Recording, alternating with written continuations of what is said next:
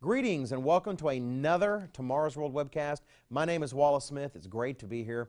And the topic I'm going to talk about today may not seem like it's current headlines anymore. It was huge headlines just a couple weeks ago or so, but it has stuck with me. I have wanted to talk about it, and even though other pressing news was going on then, I am still going to talk about it because it's still a good point to make. It has to do with the Powerball. The Washington Post, back on January 9th, when things were really heating up concerning the big Powerball jackpot, posted this article. Again, January 9th, Washington Post. The title was Playing sorry, playing the Powerball lottery isn't for suckers, it's for optimists. Uh, the first sentence sort of captured the spirit of the rest of the article. It says, Playing the lottery is like playing dress up as a kid. The fun is in the make believe.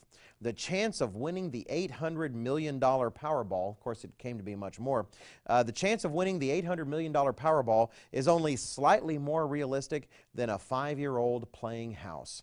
Now, I would add the five year old playing house is at least preparing for real life in some small way. Um, without reading a lot of this, the article would really be summarized as saying, no, it's for people who just have this fun, positive outlook on life. That's what's going on. It's just $2 of excitement. The problem is that is not the reality of lotteries. States make a lot of money hand over fist from lotteries, and it's not because it's just fun people who make a good living but decide, you know what, I'm going to I'm going to blow two bucks on the lottery. I know I'm probably not going to win, but hey, it's a lot of fun. That's not where most of the money is coming from. A much more helpful article about lotteries in general, inspired by the big uh, cash uh, jackpot that the Powerball generated this time, comes from Vox. Uh, on January 13th, 2016. Now, Vox, if you're a familiar reader of Vox, it is not a conservative news source. Anyone who would think that uh, not paying attention. And the title of their article, this article written by Alvin Chang, is Four Ways the Lottery Preys on the Poor.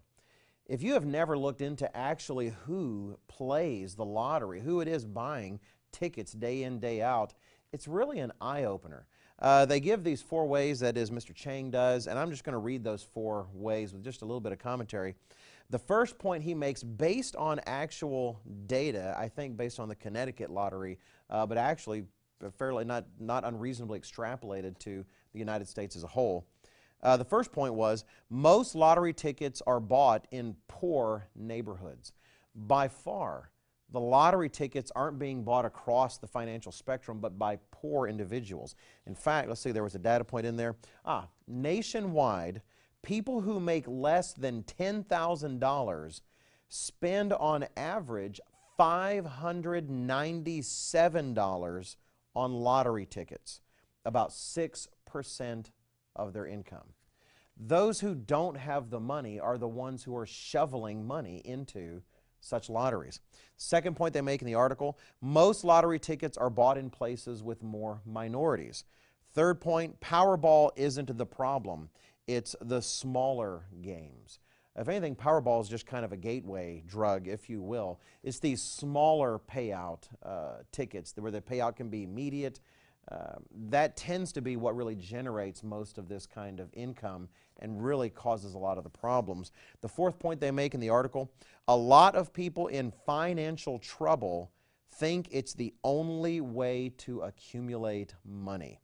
Uh, and they have some studies in the article, which is worth a read, that points out one in five Americans, according to one study or one poll, say that the lottery is the only way they can imagine actually accumulating uh, an actual reasonable amount of wealth.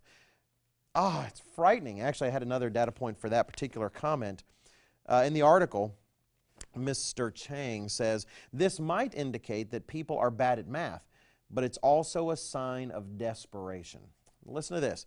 During the Great Recession, that is the recession we recently experienced in the United States, more than half the states in the U.S. saw growth in lottery sales. Of the 42 states with lotteries, 25 saw a spike in instant and daily games. That is when money is being restricted and essentially is less available, when growth opportunities are being minimized, they saw huge increases in people playing the lotteries. The fact is, systems like this play on all the worst in our societies. Uh, really, if someone said, hey, let's create a tax that primarily takes needed money from the homes of poor minorities in our neighborhoods, oh, everybody would be up in arms about that. And yet, that's essentially what these are. Now, I'm not saying this for policy purposes. I'm not a political guy. We don't care about politics and policy. What we care about is what God says. And things like this, this is not what God anticipates, what God what he wants for a culture. God hates it when cultures prey on their poor uh, and prey on their needy. In fact, I have a quote from Isaiah chapter 3 verses 14 and 15 where it says in the Bible, "The Lord will enter into judgment with the elders of his people and his princes." That is those who govern and make laws. He says, For you have eaten up the vineyard, the plunder of the poor is in your houses.